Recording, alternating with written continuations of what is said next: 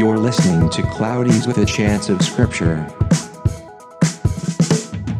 We're working through Genesis, and the story of Genesis, right there in Genesis 2, requires that we talk about marriage what it is, what it isn't, and all of these kinds of things. So please understand as uh, as we jump into this that I I really okay, I just want to make a a statement before we jump in. First off, we are going to have to talk a little bit about uh, same sex relationships today. Uh, and I know uh, those of you who know me, you already know what I think. Uh, when I look through the Bible, when I look through scriptures and what Jesus has to say, what God in flesh has to say, uh, same sex relationships seem to be off of the table. And I, I understand that anytime anyone talks about that subject, that they just immediately uh, can sound bigoted or can have a, a, tone that they didn't mean to imply or uh, just sound like they're you know being mean or rude. And I understand why it comes across that way because I'm I'm making a tall order based on scripture, right?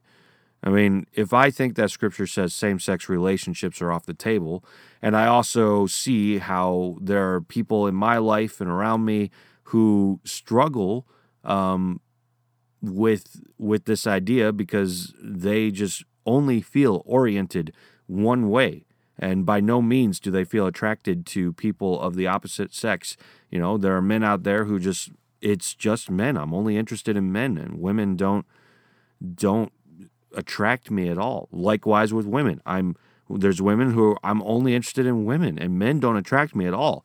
And some of these people would even go so far as to say like I've tried, you know, I've tried to to find myself attracted to the opposite sex, to fit the Bible's definition of marriage. It's just not happening for me. So I want you to know that while I, I don't understand what you're going through, um, because I, I don't want to make that claim, I, I do want to say that I understand that I'm giving you a tall order uh, based on my interpretation of Scripture. So uh, I think, you know, uh, I hold the Bible as true and right and that we need to live up to what it has to say. Uh, but I do understand that it is a tall order when it comes to this conversation because singleness is hard. Um, that kind of uh, uh, looking around you and everyone's married and you're not, that's that's hard too. Now I know that there are actually uh, Christians who who who uh, have found themselves with same sex orientation, who have found some interesting ways to to cope with this. Uh, there are some Christians who um, they they um, maybe a man meets a woman and he just says, "Look, I'm attracted to men. Uh, there's nothing that I can do to get around it. I've tried." Um, but uh, this woman still seems open to the prospect of marriage, and the two decide that they're going to go through with it because they believe that that's uh, the only appropriate form of marriage is for man and woman to come together. And I've heard some interesting stories where people make that work. I know that's uh, um, it sounds a little crazy, but at the same time, there's people who have that story behind them. Likewise, I know there's Christians also who uh, and this is important for uh, straight Christians to hear. A lot of times we think that like there's only uh, people out there who have same-sex orientation that they are only fighting that they would be able to practice that, and that's not true. There are actually people out there, uh, a lot of Christians out there who have same-sex orientation, but they see where the scriptures say that they uh, uh, can't practice same-sex uh, relationships. And therefore, these Christians just decide okay, so I guess I, I'm going to remain single as a way to honor God and to not practice what I would view as sin. So, uh, yeah, just as we jump into today, I, I want to kind of take uh, that moment as a disclaimer.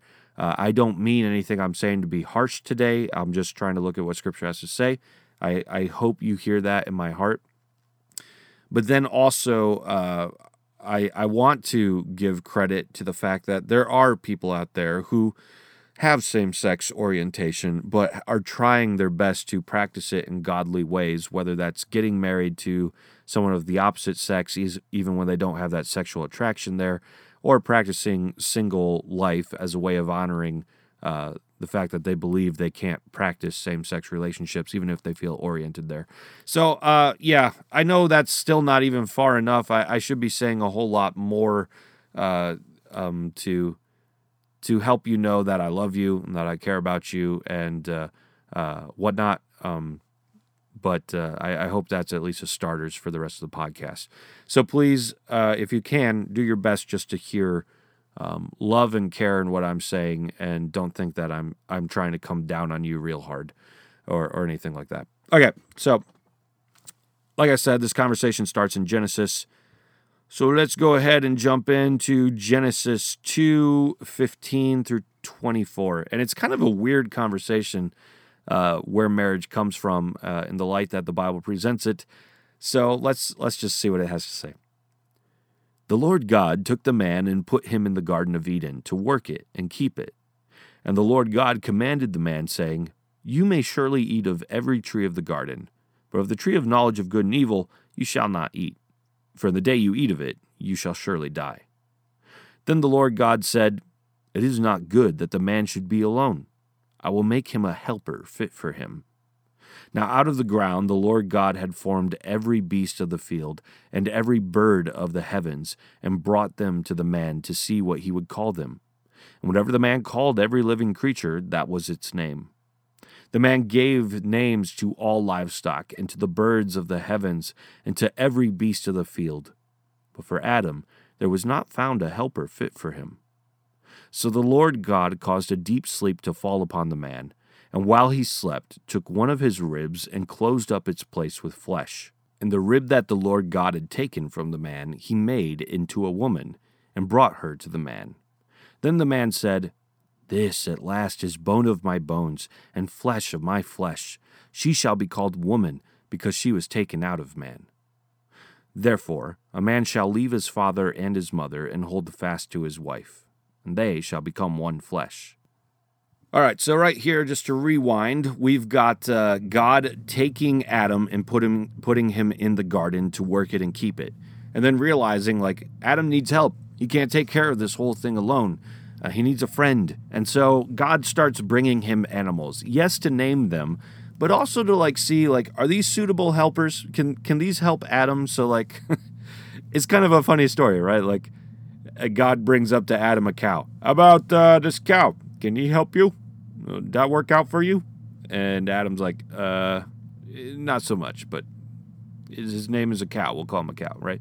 and then God brings up another animal and another animal and by the end of it like it's it's making it clear like none of these beings work out for Adam none of these will be like a suitable helper to him of course the story is not like about this cow you want to marry that that's not at all what's being said um, because marriage becomes like the solution to the fact that uh, there is no helper suitable to Adam marriage is is like the fix to this. So God uh, goes ahead and puts Adam to sleep, pulls a bone out, and uses that bone, this rib cage bone that he's pulled out, to create a woman, right? And then because of this, there's like kind of this reuniting to that bone. Hey, Adam, the bone that was inside of you, I've taken it and I've made a woman out of it. Now reunite that bone with your body in the form of woman. And this, this is marriage. This helper that I've created. I made you a special helper. We couldn't find any other helper that worked, any other helper that could fit the mold of what you needed.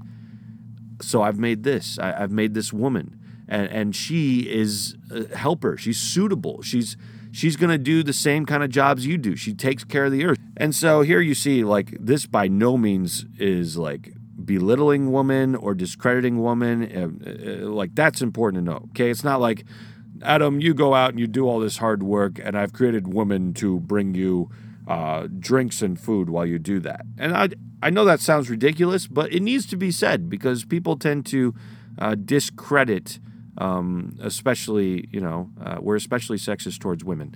Uh, men often get kind of the the uh, more important role in society and women are discredited. But here, like, woman is made to, to work with man and to become one flesh with man, that they would be on the same kind of level, working together and completing the mission that God gave them as human beings who are one flesh working together.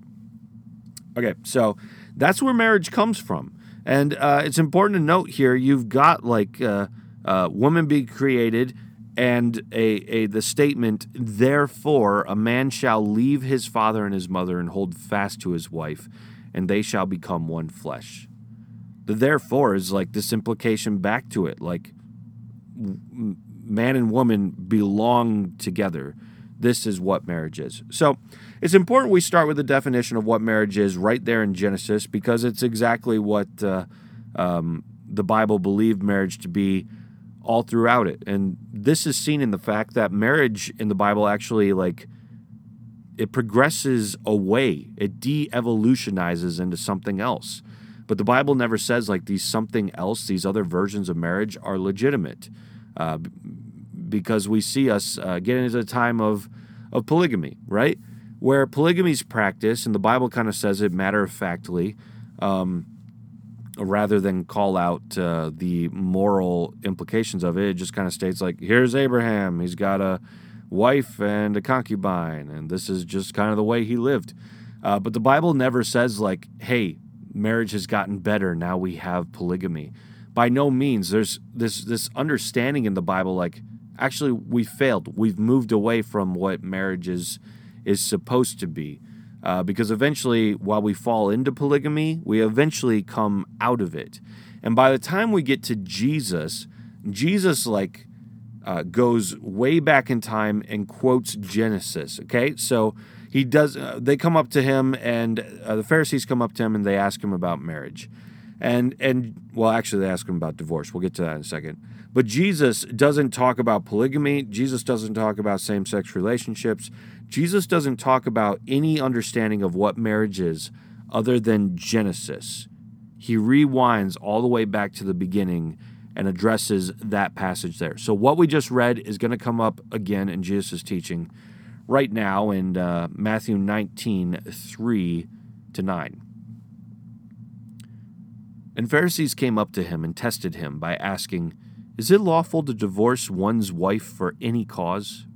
He answered, have you not read that he who created them from the beginning made them male and female, and said, Therefore a man shall leave his father and his mother and hold fast to his wife, and the two shall become one flesh?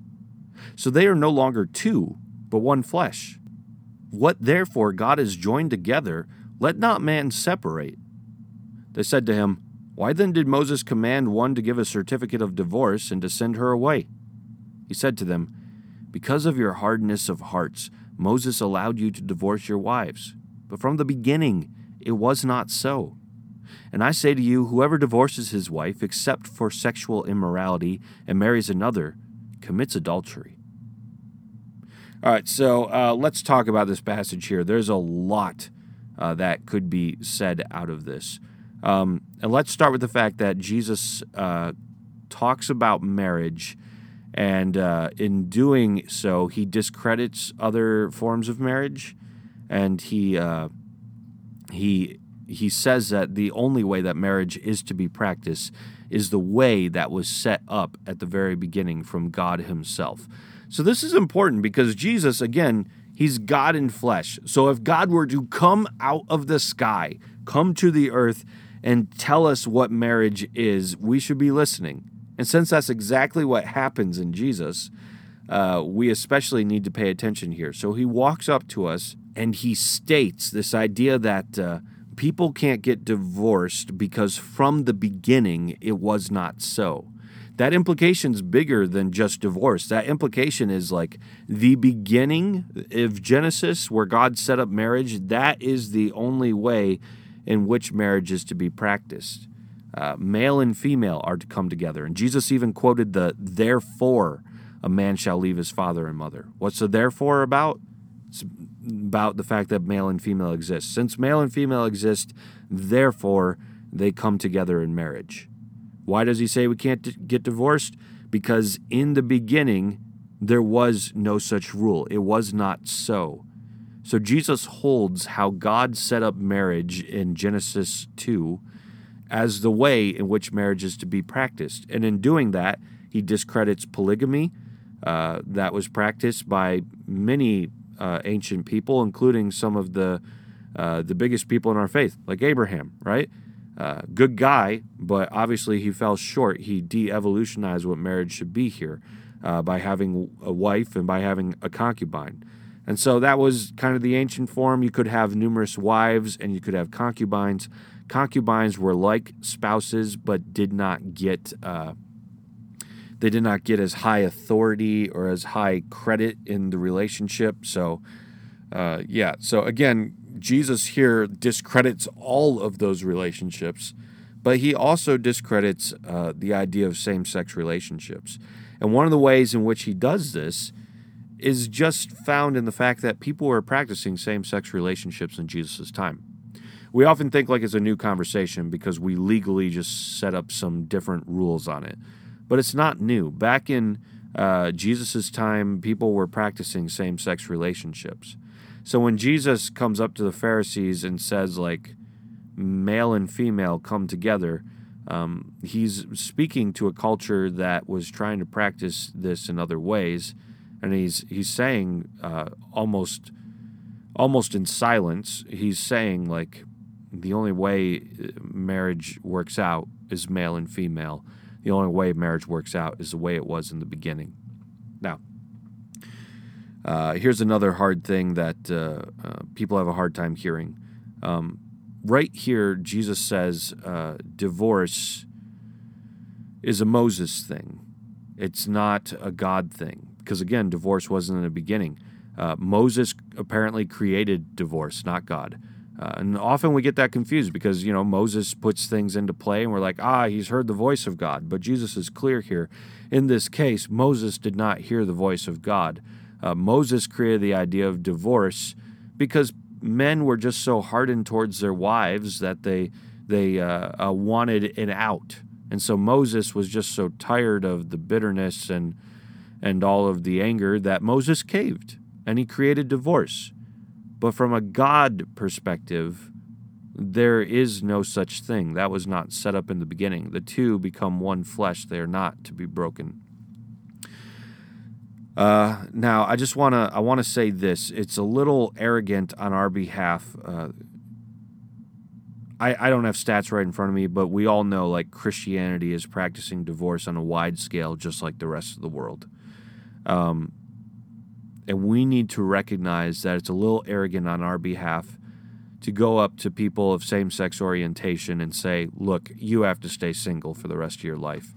But then straight people are like, look, I'm getting divorced and I've decided to give myself credit to get remarried. Uh, rather than fit the criteria that Jesus just set, that like now I have to stay single for the rest of my life because Jesus said if I were to remarry, it would be adultery. Now, Jesus elsewhere says, like, if uh, sexual sin's been committed in your marriage, then there's the right to divorce.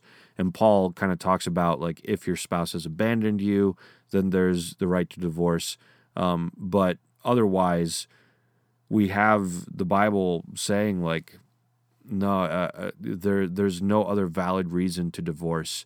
And because of that, uh, if we could, if we get divorced for an invalid reason, then getting remarried our remarriage, therefore, is also invalid.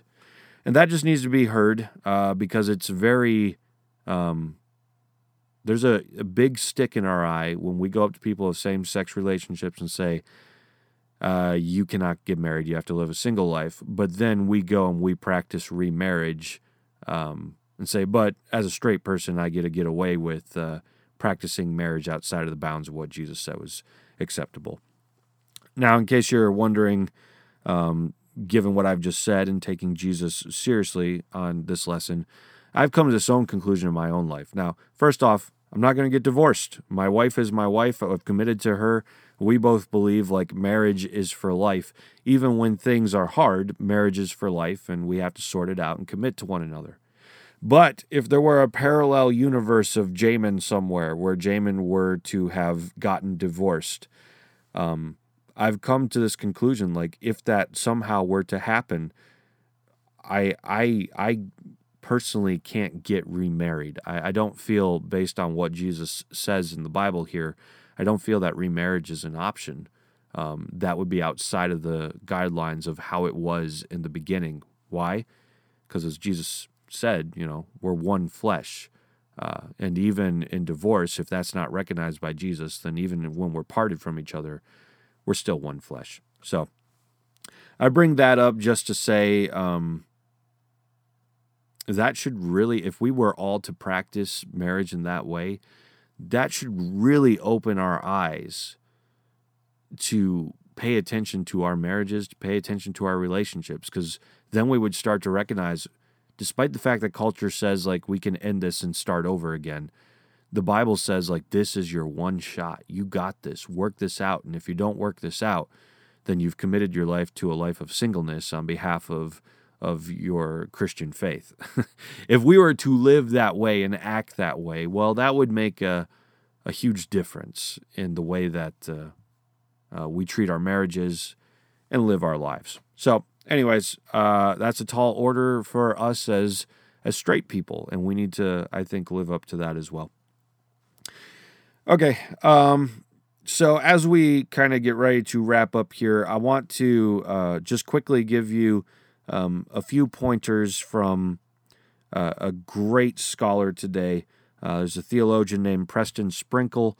Uh, he's got some great books on the topic, but here's what's happened to Preston is when he was doing kind of theological studies on uh, same sex relationships, he decided, you know what, I don't have any same sex friends, and I need to start, I need to start making some so that I can have this conversation gracefully and know how to enter into it and and uh, be able to see it. And as he started making uh, friends with people who had same sex orientation, uh, he found himself like really hitting this point of like, man, they're just they're such good friends, they're such good people. I would like to like believe that same-sex marriage is okay because I want to believe it on their behalf. And because I've seen of how badly Christians have treated people of same-sex orientation. Like I want to be a support to them.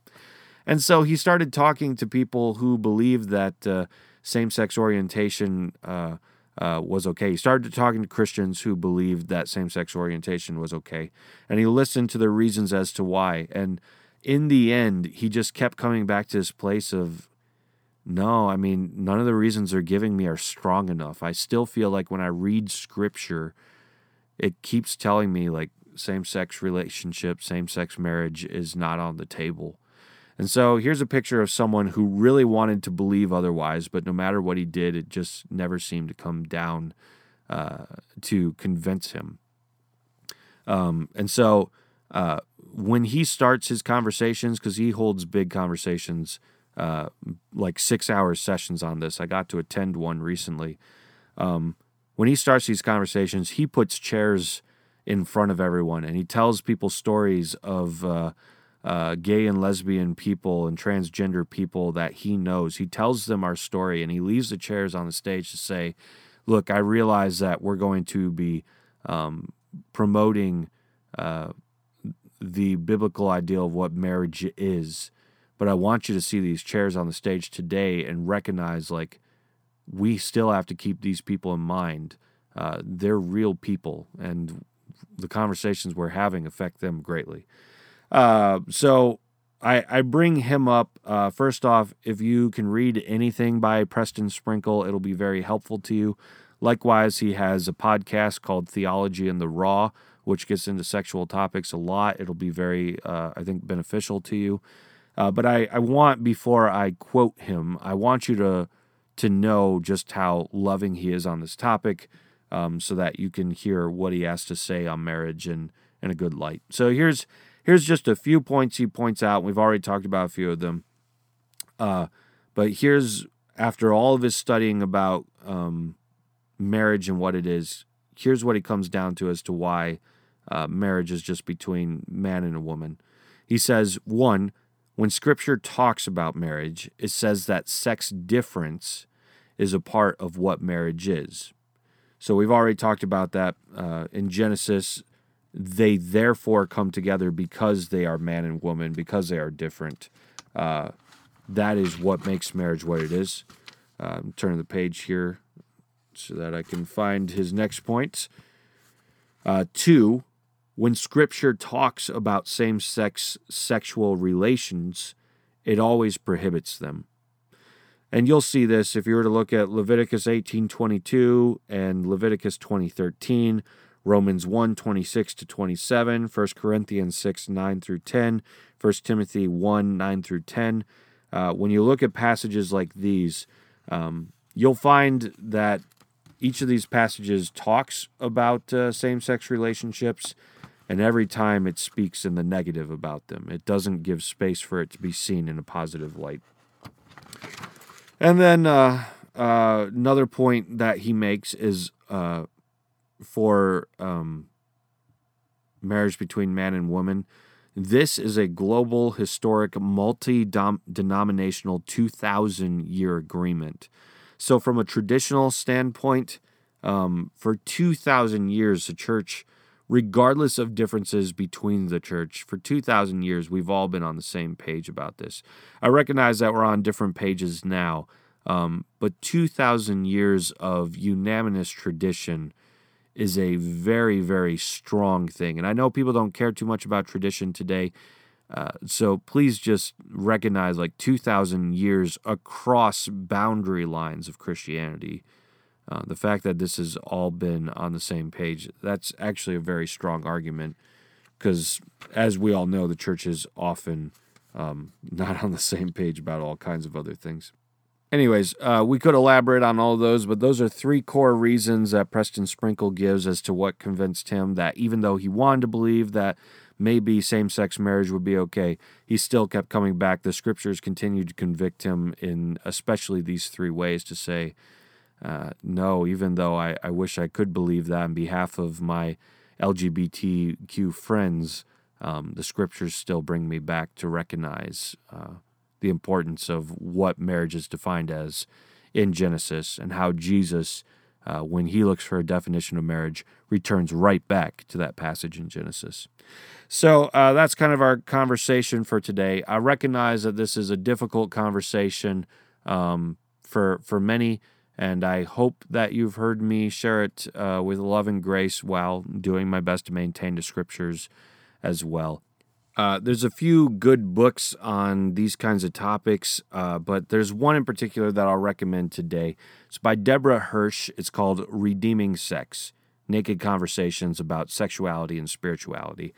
Uh, this book, um, Deborah uh, herself, she was in a lot of lesbian relationships, and she even talks in her book about how she's now married to a man, but sometimes that's like a learning experience for her from like a sexual standpoint, training herself to to love a man. And so um, she would also agree that uh, marriage is between a man and a woman, but because of her background and because of the uh, job that she does in helping people um, with their sexuality and all these kinds of things, and because she's a Christian, like this book is just a it's it's written from someone who should have the ability to speak into the conversation, and it's just a really good book on this topic in general. So if you want to learn more, I would suggest checking that out for yourself. And if you need recommendations of other books, just reach out to me and I'll send them your way. Okay, so with all that being said, that's our conversation on marriage today, what it was in the Bible, and how that affects what it is as we continue uh, to look at it today. And I hope that's helpful to you.